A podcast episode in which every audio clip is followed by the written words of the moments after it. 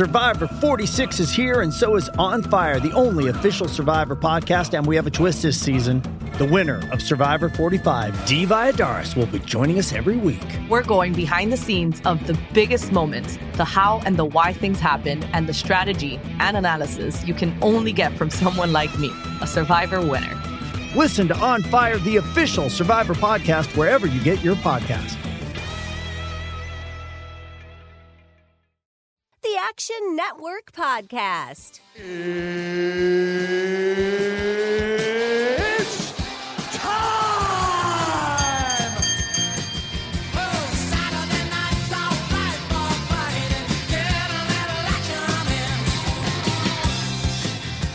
Welcome into the Action Network podcast, your UFC Fight Night 205 betting preview. Brendan Glasheen joined by the usual suspects, Action Network senior writer Sean Zerillo, former professional MMA fighter, and our MMA analyst Billy Ward. UFC Fight Night 205 at the UFC Apex in Las Vegas. We've got 12 fights on the card, five on the main card, seven prelims. We'll get the guys' uh, picks on the fight of the night. We'll get to that. Their fight of the night, their picks for it, underdog par, uh, underdog plays, favorite props, and a look at the daily fantasy angles from Billy. Also, best bets. And we'll also get to the main event. Want to remind all of you, though, tuning in, the Action Network is hosting a pre NFL draft happy hour at Circa Stadium Swim in downtown Las Vegas next Wednesday, April 27th. We have an open bar, surprise guests, and betting tips from some of your favorite Action Network pros. The event is 21 plus. It is totally free, but does require an RSVP. So if you're in Vegas next week, check out the link in the episode link description to RSVP. So again, in the description where you get your podcasts, there's a link there. You can RSVP. Looking forward to that NFL draft next week. Big time stuff coming in Las Vegas, where we again turn our attention to UFC Fight Night 205, the main event. Former women's strawweight champion Jessica Andrade, 13 and 7 in UFC, taking on Amanda Lemos, 5 and 1 in UFC, 11 1 and 1 overall. How do we feel about this one, Sean Zerillo? How do we attack this main event from a betting standpoint? Yeah, Billy and I are going to have some disagreement here, which is great and which is healthy. I'm curious to hear his points. I know he's going to talk about the fact that Andrade is going back down to strawweight, and that is his primary concern, which I completely agree with. Anytime you're a bit older and cutting weight down to a previous weight class, going back down in weight, you may be a little bit slower, sucked out, speed's going to be deficient, and potentially maybe more vulnerable to a knockout. But I don't really know how much equity you give Lemos to get her up to that plus 180 number, because basically everywhere else in this fight, both from a stylistic matchup, but also from physique, things we've seen in the past, intangibles. I give everything else pretty much to Andrade. Lemos is basically a five to seven minute fighter, and then her output tends to fall off. This is her first main event. Andrade has been in several main events. Strength of schedule, Lemos is making a huge step up in competition here, coming off of a very close fight with Angela Hill. Majority media scorecards, fan scorecards actually thought Hill won that fight. I disagreed live. I disagreed on rewatch. I scored rounds one and three for Lemos. But the fact remains the very, very narrow margins in that fight. And it was a 15 minute fight. Now she has to extend out to 25, where Andrade is going to have a significant advantage. Grappling upside, all in Andrade's favor. Lemos has gotten taken down in the past, put on her back. You can keep her there. So taking a significant step up in competition, taking a big step up, not only in terms of time fighting in the cage, potentially going from 15 to 25 minutes, but against the caliber of opponent there's a lot of intangible things pointing to Andrade, and just stylistically, Lemos isn't great at fighting moving backwards. Andrade is going to pressure her, push her back. Lemos doesn't really counterpunch. She can get stuck up against the cage where she can eventually get pulled to the mat and grappled. I think Andrade can submit her. I think she can control her on the mat for extended periods. And on the feet, she's going to put in the type of attritional work that is really going to trouble Lemos down the stretch as well. She's going to hit the body repeatedly, going to get in her face and not give her the type of kickboxing range fight that she wants. So really, in my mind, Lemos needs to knock her out in the first 10 to 12 minutes. Otherwise, I see Andrade just completely drowning her down the stretch. Certainly get the credence to Lemos knocking her out early. She's a very dangerous striker, but Andrade has done well at defending head strikes in the past. Much better head movement than she's had previously. So unless Lemos lands one of those front kicks and happens to catch her, like with Angela Hill twice, I don't really see her winning this fight, winning minutes for extended stretches. I think she's pretty much finisher bust. But I'm curious if Billy sees something perhaps in the matchup other than the the weight cut that is is lending him to taking Lemos in this fight.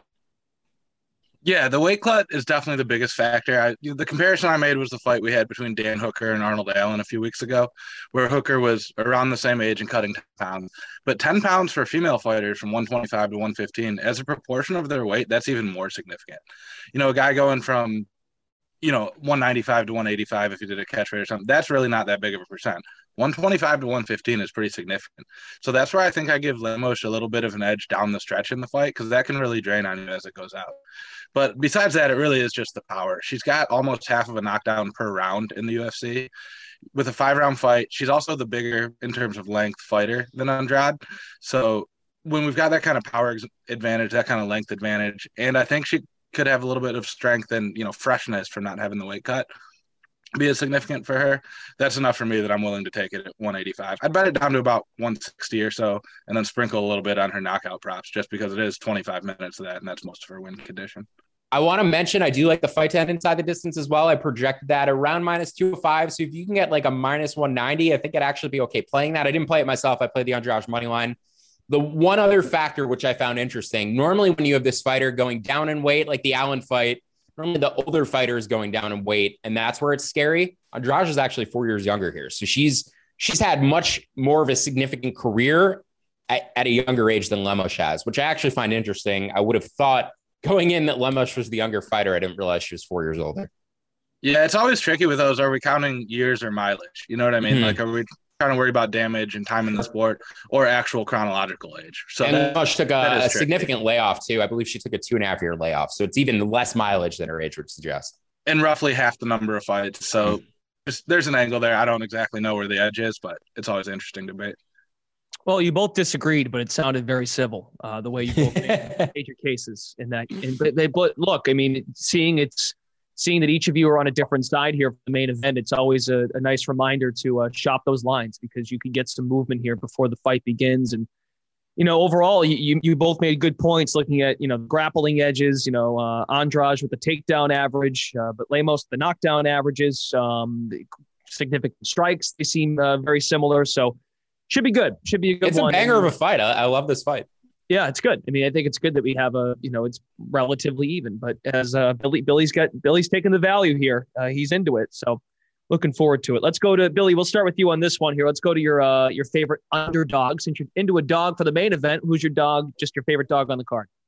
Yeah, and forgive me ahead of time on the name, but I'm looking at Aoriqileng versus Cameron Else. Um, the, both guys are winless in the UFC. Else lost his only fight Aori has lost two fights so far in the UFC, but just the level of competition we see from these Chinese prospects is it's questionable at best. Like it's really hard to say that he has a quality win on there. And for Else to come in at, I'm seeing as high as plus 198 on FanDuel. I don't really understand why he's an underdog here. Neither guy has proven it up to us in the UFC. Else has a better strength of schedule outside of the UFC. He actually submitted Paddy Pimblett uh, I think for Cage Warriors or some other local UK promotion. So he's just got a better resume behind him. Um, I think he's definitely got a huge grappling advantage. A lot of these Chinese fighters, we don't really see much grappling, much submission ability, and Else has a ton of submission wins on his record. So at almost two to one, I'm uh, taking Cameron Else. How about you, Zerillo? Favorite dog on the card? Yeah, I'm with Billy on Cameron Else. I have a quarter unit on his money line, and actually prefers preferred odds to win inside the distance, closer to plus 300. I think I don't know if he's ever won a fight by decision, so definitely needs to win in that first seven to ten minutes for me, like Else as well. My favorite dog, we're going to go with the other fight, featured fight, female fight on this card Montana De La Rosa against Maycee Barber. If Barber hadn't won her last fight, which she did not win against Miranda Maverick, you look at every scorecard, media scorecard out there, just watch the fight. She didn't win that fight. One of the most shocking decisions I've ever seen. I don't know if the line would be where it is for this matchup. Getting pretty good value on De La Rosa here, plus 160. I like it quite a bit at that number. Probably bet it down to plus 150. Barber can be a slow starter. She gives up minutes early, doesn't have a ton of urgency early in her fights. She tends to build as the fights go, which will lend well to her if she ever gets into a main event and a 25 minute fight. But in a 15 minute fight, you're going to tell me she's going to lose round one just by not being active at a high clip. That is definitely concerning. I think Montana De La Rosa can actually be competitive on the feet here with volume. Doesn't hit nearly as hard Barber can definitely land the more damaging strikes, but it's the grappling upside for me with De La Rosa. When you get Barber down, she tends to play guard. She isn't very aggressive at getting off of her back. She, even when she gets the takedown, she can actually get reversed, put in bad positions, and she tends to give her back up a lot as well. So I could see De La Rosa putting her in a body triangle, controlling her for extended periods, potentially even finishing her with a choke. So I think Barber has just as many ways to win here as as De La Rosa does, or I should say the other way around. But I see this fight on paper is closer to a coin flip. Projection wise, obviously, I make Barber the favorite. But yeah, De La Rosa, I think, is a very solid underdog play this week. Yeah, I'm with that one. Uh, just to throw on, Barber lost Please. to Roxanne Modafferi in 2020, which is like borderline unforgivable at this point. You shouldn't lose to. You shouldn't she lose did to blow her knee out a little bit in that fight, so I, I think uh, I think that had okay. something. I, no, I remember the fight, but still, like. But I mean, it's it it's an issue where she just gets on bottom and doesn't do anything. She's she's content to play guard, and if you're going to do that and not try to get up, you're going to lose rounds. On to Billy and Sean's fight of the night for UFC Fight Night 205 in Las Vegas at UFC Apex. They are eyeing Marc-André Barriault versus Jordan Wright. You got Barriault, the Canadian, taking on Jordan Wright, who's from the States. Billy, why does this fight stand out to you? And what's the play? Yeah, this one's just definitely going to be a stand up banger. Neither guy really has a ton of interest in takedowns. My favorite stat to that regard is Jordan Wright, in particular, has twice as many knockdowns as takedowns even attempted in the UFC. So that shows you what kind of fight it's going to be. You know, neither both guys are willing to come forward. Both guys are willing to trade punches and potentially get knocked out. So with that, you know, anytime you have fights like that, it should really be close to a pick 'em. Both guys are swinging. These are this is 185, correct? Mm-hmm. Or no, they moved up to 190. This. Time. Oh yes, weight. catch weight, catch weight. Which honestly helps the knockout rate even more. But when you have two guys, either one of them can knock each other out. I don't really see one guy as a significant favorite or underdog. So I'm betting Jordan Wright by knockout. He's as high as plus 400 at Bet Rivers right now. I'm pretty confident one of these guys is going to get knocked out. When you're getting four to one odds on one versus the other, that's too good to pass up. Yeah, I don't disagree. I don't disagree at all. You know, if you had made this fight three months ago, I do think Barriault would have been closer to minus 400 because until he fought Chidi in Njokuani, or it wasn't Chidi Njokuani, it was uh, forgetting the yeah, last name, right. but he, he he got knocked out in on the first punch behind the ear, went immediately down, follow up shots, put him away. But that was two months ago.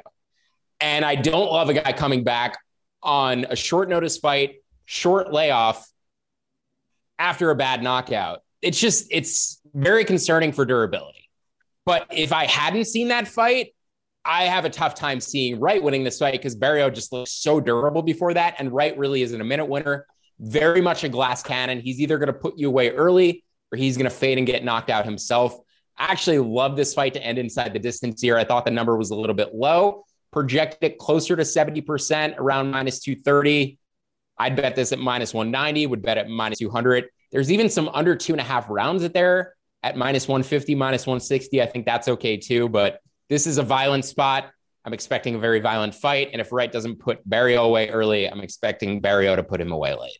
So, so Sean, you, the fact that this is now three, you, you said if this was three months ago, you think this would be a the, the line, just the just the money line would be it would be closer.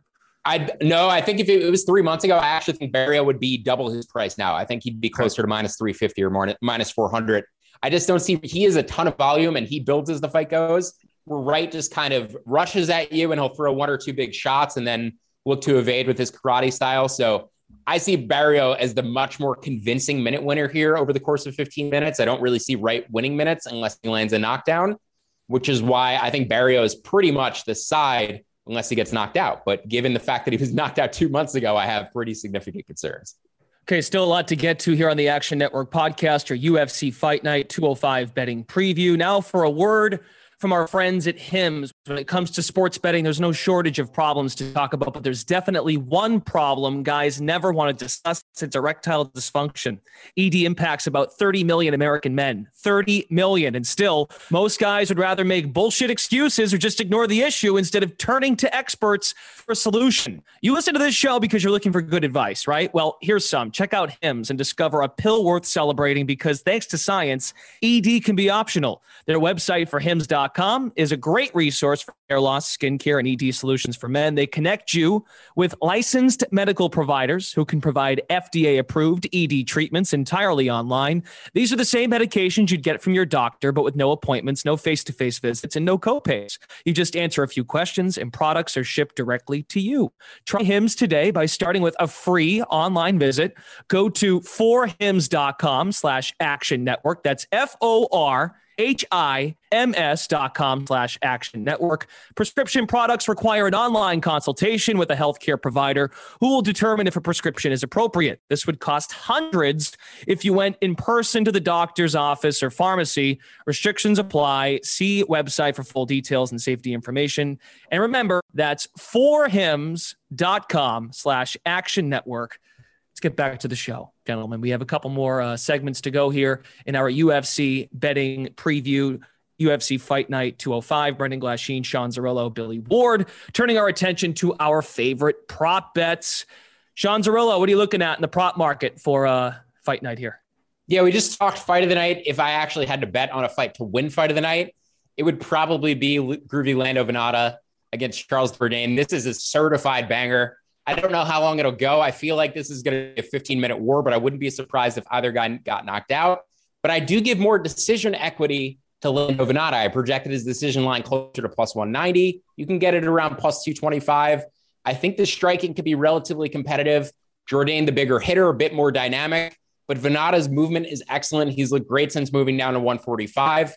Good at darting around the cage, kind of avoiding strikes, playing Matador. He's not going to stand in front of Jourdain and give Jourdain the type of fight he wants. And I think he can mix in the takedowns too. He has all the grappling upside in this fight. Former D1 wrestler, he dropped out after a year to become a professional fighter, but he does come from a wrestling background. And I expect him to land a few takedowns here, potentially to shoot takedowns at a higher clip than he normally does. Doesn't normally normally attempt more than one or two takedowns in a fight. But I think he knows the path to victory here is probably with his grappling. So I expect him to make this a dirty fight tire Jourdain out. We've seen Jourdain fade late in fights and eventually pull out a 29 to 28 decision. So give me Vannata decision at plus 225. Favorite prop, Billy? Yeah, I'm looking at the Mike Jackson versus Dean Barry fight. I'm actually going to come back to this one later. I love this fight so much, guys. So, for those that don't know, back in about 2016, pro wrestler CM Punk decided he wanted to join the UFC. And the UFC goes on this campaign to find him an opponent, clearly with the intention of getting him at least something reasonable, give him reasonable chance to win. So they find this guy Mike Jackson. I think he's like a photographer or something, and they have him fight Mickey Gall in the UFC. It's Mike Jackson's pro debut. Loses to Mickey Gall in 45 seconds. Gall gets the Punk fight. We move on. But two years later, Punk wants to do it again. They let Jackson fight Punk. Jackson beats him pretty badly. It ends up being declared a no contest because I think a drug test issue. I don't know. So here we are four ish years later, and for some reason, Mike Jackson is finally filling out his contract with the UFC. But he has absolutely no business being here, guys. Like, this is not a fighter who's remotely UFC caliber. His only official win in his life was a split decision amateur win. If I were to come out of retirement 40 ish pounds overweight without having trained in five years, I'd be a significant favorite over Mike Jackson right now. Zerillo would probably be like plus 150, like at worst. And I don't think you've ever done any you know, competitive martial arts. I have size so, on him, probably. That's it. Yep. Yeah. So, but what I'm looking at, and I was surprised at the line of this, Barry by submission is plus 550. And a lot of time with these horrible mismatch fights, it's a lot easier to just get position on a guy and tap him out than it is to keep swinging and hitting and hope the ref's going to stop it. And is the going to jump in early? Is he going to let him go? You know, the path to least resistance for Barry is just take him down and submit him. The guy has absolutely no grappling. If you stand and trade punches, you might get unlucky and get clipped with one if I'm on your back choking you out, you're not going to knock me out. So 550 on the submission line for Barry seems awfully long. That's over at FanDuel.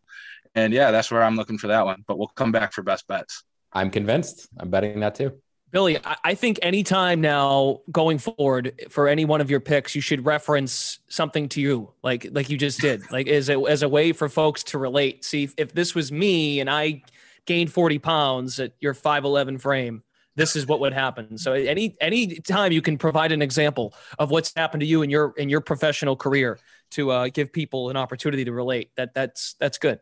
this is absolutely the only comparably sized UFC fighter that I would not be like plus ten thousand against at this point in my life. but there is one, and it's and it's Mike Jackson.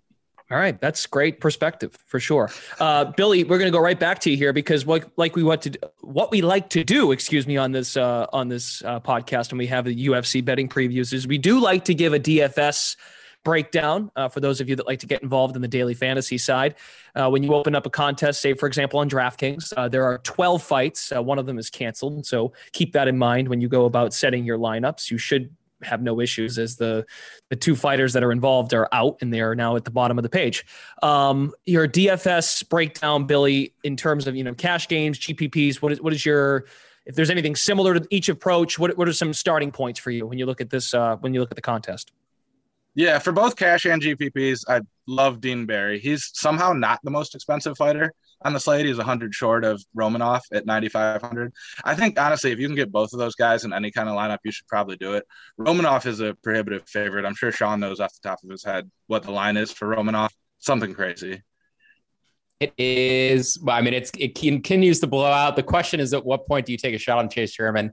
We're sitting at minus 1400 at BetMGM. Sherman plus 800. I mean, if it mm-hmm. gets to like plus 2000 on Sherman, I think you have to put a little dollars on it. But uh, yeah, it's it's kind of hilarious. We don't these these are Bellator level lines. But from from a DFS standpoint, they're only going to make a guy so expensive. So really quick, just like, to jump in, oh, just to jump yeah. in, Ro- Romanov is minus fifteen hundred on DraftKings, plus eight fifty uh, for Sherman on, on DraftKings. And I think we're going to keep seeing this get higher. I mean, it's okay. it should be an absolute beatdown. Go ahead. So from from a DFS standpoint, they're only going to make a guy so expensive, and they also don't update the salaries as betting lines change. So just in terms of win equity per dollar, you're getting a ton out of Romanov and Barry. But of course, that means you're going to have to go on the cheap side. And Sean mentioned Montana De La Rosa. I really like her for cash games. That fight's probably not getting stopped. I like her as a live dog, but even if it goes the distance, she's got good activity level. She should get you some points and not be totally drawing dead. And then on the GPP cheap side, I really like Cameron Else. I mentioned him earlier you know, Sean mentioned he's never won a fight by decision and probably doesn't today. So he's either going to get you a lot of points or he loses, and then you know that lineup's dead anyway. So that's what I'm looking at. Obviously, both fighters in the main event. We're just going to plug those in for cash games. I don't see a reason not to. And every time I try to go away from that strategy, it comes back to bite me. So I'm just I'm just locking that one in. Anytime there's only one five round fight. Well, and just to add too, oftentimes folks are pressured to spend every dollar of their salary cap when they make a lineup. But in this case, you actually think this is a good week that you don't have to necessarily spend all 50k in a, in a in a contest. Yeah, especially when we have less total fights on the card. If you avoid going you know 49 8 49 9 50 your odds of being duplicated with someone else is drastically lower and that just makes your expected value so much higher. You know even if you're giving up 1 or 2% of win equity if you're going to get a solo win if that happens it's more than worth it.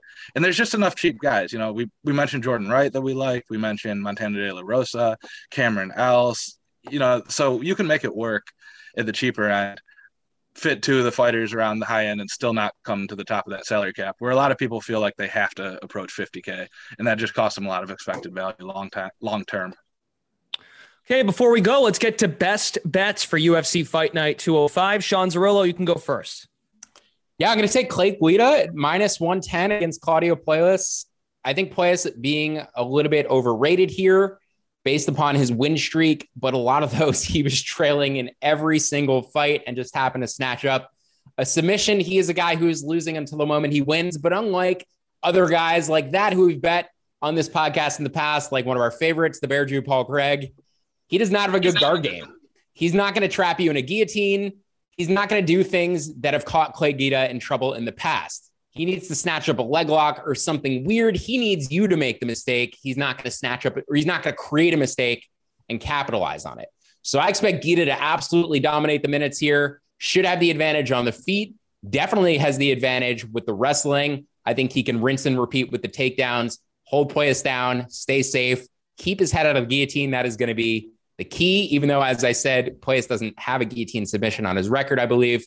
So Guida, just purely with cardio, should be able to overwhelm and eventually drown Puelles. Puelles has not shown good cardio in the past either. He tends to fade in round three. I actually think Guida might be able to get a 10 8 in round three. So there's a chance that he just needs to win one of the first two rounds in order to win this fight. He's going to have such a dominant round three. So wrestling is life, bro. Give me Clay Guida at minus 110. Yeah, I, I think Sean's probably right on that, but I'm just like five years removed from being willing to bet a million year old Clay Guida. I just can't bring myself to do it. Now, on to Sleeper. Sleeper is the fastest growing fantasy platform today with millions of players. You probably already have a fantasy league on there. I use it for mine. It's a game changing product unlike anything else in the industry. And now you could win on Sleeper by playing their new over under game. It's super simple. First, in any sport, choose two or more players that you like and pick their over or under. For example, number of points in basketball or hits in baseball. Then choose the amount of money you want to enter into the contest. If you pick correctly, you can win anywhere from two to over 20 times the amount you put in. The main reason I'm excited about Over Under on Sleeper is that it's the only app where I can join my buddies' contest and play together. It's got a built in group chat where I can see and copy my friends' picks with the tap of a button. It's insanely fun to ride it out together. So stop what you're doing and download Sleeper now to play their new Over Under game. Have fun with your friends, and make some money. Make sure to use promo code ACTION and Sleeper will match your deposit up to $100. Again, download Sleeper, then use promo code ACTION when you deposit. Terms and conditions apply. See Sleeper's terms of use for details. Okay, back to the show. UFC Fight Night 205. Billy, best bet.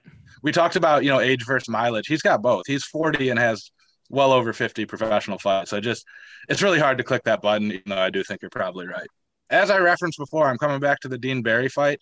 I'm kind of surprised some of the secondary lines on this fight. I thought, you know, everyone would have him as just an absolute smash, but you can get Barry to win in round one at plus 130 on DraftKings.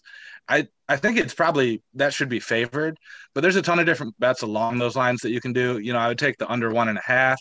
I like Barry inside the distance at minus 225 or so. Minus 200 is the better line. And then, you know, if you want to lay minus a thousand, I think it's the best Barry line right now that's probably a good bet too. He should be about minus 10,000, I think. So all of those bets based on Mike Jackson just being terrible and having no business being here are in play, but my favorite is the round one line at plus 130. It's rare you see a UFC fight that you're so suspicious might be fixed going in, going in that you're just like, yeah. I mean, it seems like free money. I uh, I don't disagree at all. Mike Jackson has no business being here, and frankly, I don't know what he's been up to for the past four years. Not fighting as we can see, which is Maybe we didn't really even get into it.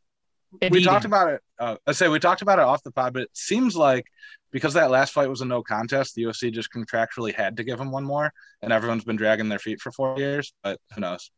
I think they were playing phone chicken, hoping that neither would call the other. But eventually, Jackson asked for the fight. The UFC was like, "Who's the worst guy we can give you?" All right.